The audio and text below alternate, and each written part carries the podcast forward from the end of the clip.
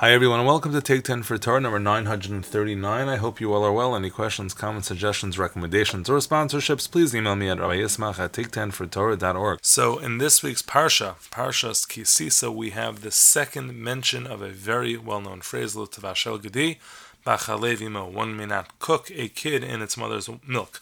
Of course, we already learned this in Shemos in Parshas Mishpatim. This is the second time in Sefer Shemos. Here it is in Parshas Kisisa.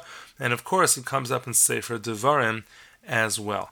Now, each time the context is slightly different. It never has its own pasuk, but it's found in a pasuk concerning Bikurim the first two times that it appears in Shmos, and in Devarim it finds itself in a pasuk that relates to Lo Sochlu kol nevela. You can't eat any animal, which even if a kosher animal was killed via non-shchita, it was killed in a non-shchita, means it can't be eaten. Specifically in Shmos, you have very similar psukim where it's presented, and it says Reishis Bikuri ad mascha tavi beis Hashem elokecha, and both psukim says the same thing. Reishis Bikuri ad mascha tavi beis Hashem elokecha, and then finally lo savashel gedimachal levimo, and that Reishis of the Tavua refers to the Bikurim, the first fruits, that would be brought to the Beis Hamikdash. A couple of psukim before, in both scenarios, you have the issue, or I should say the command of Shalosh Pamim Bashana, Kol Zechurchas Adon Hashem.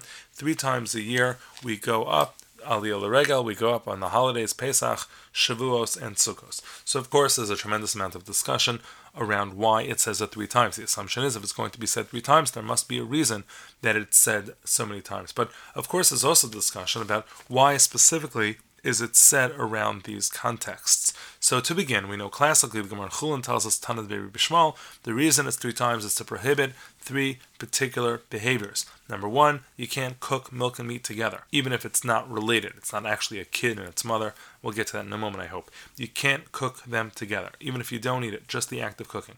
Number two, Isra Achila, you can't eat them if somebody else cooked it. But again, it only refers to the Torah's prohibition if it was cooked together. If it wasn't cooked together and you eat it, there's a rabbinic prohibition, but the Torah's prohibition is specifically A, to cook it, even if you didn't eat it, B, to eat it if it was cooked, and C, to derive benefit from it if it was cooked. That's the classic interpretation. That's what you'll see in Rashi, how to understand the three times that it's mentioned. The Mechilta brings a variety of different opinions, about um, eight, ten different opinions from different Tanaim. It quotes Rabbi Yishmael. Rabbi Yishmael says, Why is it that it says it three times?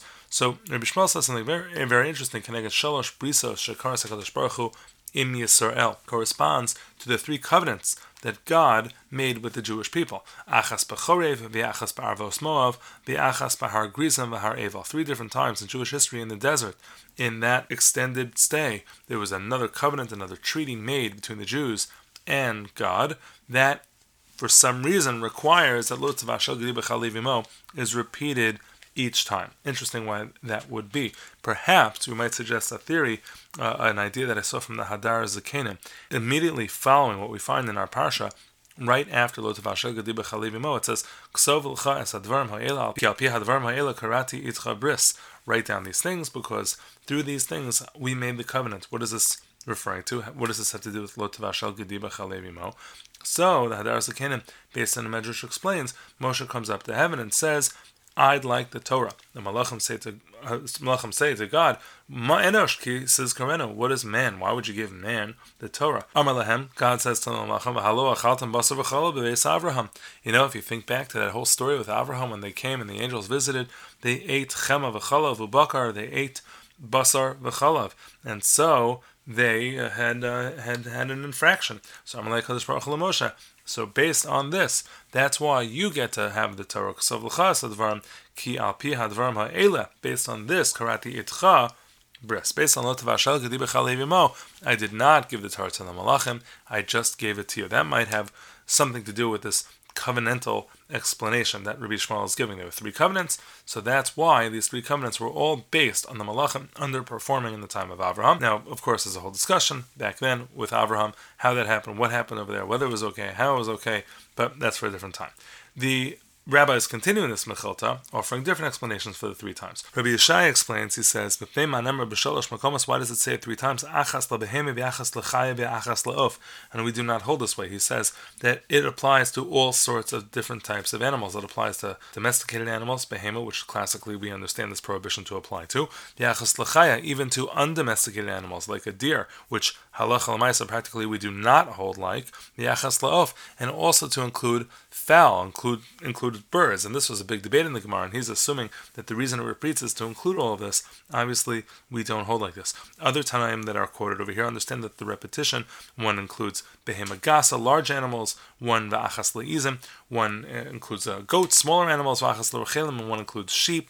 And so the idea of it being repeated includes different types of animals. Of course, there's the classic, which is it includes an Isser bishul. You can't cook it, you can't eat it, you can't derive benefit from it. What perhaps is the most interesting is one of these opinions suggests that the reason that it refers to two times and surrounding the circumstances of the Beis Hamikdash, shalosh pamim mashana, you're going to come and be ola l'regel, you're going to come to Jerusalem, and then the third time it doesn't refer to it that way. And Devarim refers to it as lo sochlu kol nevela, you can't eat these non-kosher things, these non-kosher animals, and also lo savashel gedi So what's that all about? So I would think lo shamanu.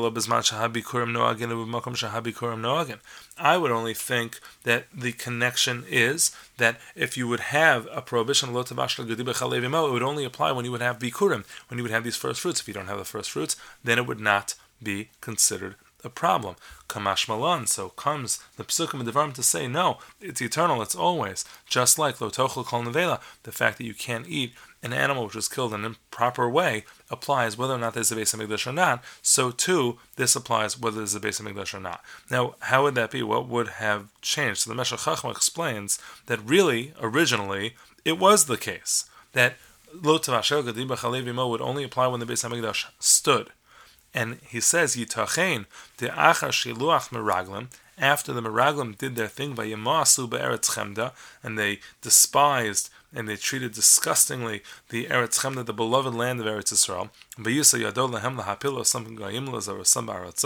And so they were they were uh, treated like any of the other nations because of their lack of appreciation of Eretz Israel. So perhaps that is what caused that Mo would now apply even when we were out of Eretz Israel, even when we no longer had this status of the Beis Hamikdash being built. A novel idea by the Meshech Chachma. Now, this whole connection to the Beis Hamikdash is classically understood by the Rambam to be very specific. The Rambam in Nevuchim explains this mitzvah, and he says that this is really all about the idolatry, idol worship of the surrounding nations, which involved in some way in their festivals the mixing of milk and meat. And in order to avoid the way they did things, so the Torah prohibits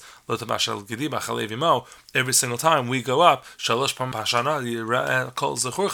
single time we go up to the Beis Hamikdash to do our types of worship, we're reminded we worship like we worship, we don't worship like they worship. And so that's a really important point that the Rambam makes, and he ties the whole thing to Shalosh Pam Bashana. And he says, even though he doesn't have proof, he hasn't found these practices in any of the books of idolatry that he read, or at least the pagan books and their sources. He hasn't found it there. He believes it's so because of the context of Lotamash Gadiba always occurring around Shalosh Pamim Bashana.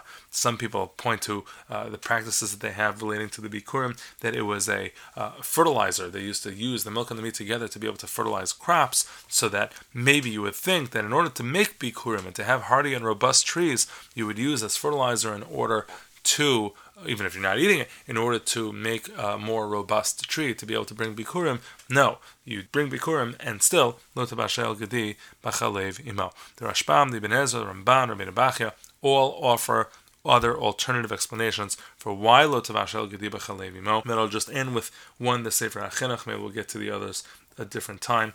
The idea is that some things are just not supposed to be mixed. And there's evidence, as he points out to this, because again, you're prohibited from even mixing it, even if you don't eat it. So whereas others point to the fact that you're eating it, that's evil and that's wrong, and there's something wrong with the eating. There seems to be something wrong with the actual mixtures. And so the Chinuch points out that there are things that are not supposed to be mixed. The Recanati suggests that over here, the chalav, which has to do with the female, and the basar, which could theoretically have to do with the male, that is rachamim and din. You're not supposed to put the two of them, mercy and judgment, strict justice, together. They're supposed to be kept separate. Others understand that it's the achzarius, it's the cruelty of doing the mother and the kid in the milk altogether, it's it's just too cruel. And even if it's not necessarily the mother's milk, symbolically it's the same, or you're never sure that it isn't exactly the same thing. But in any event, the prohibition is extreme. It's prohibited in three different types of ways, and we see how this prohibition has been taken in so many directions with so many things that really make up the modern kitchen. Have a great day.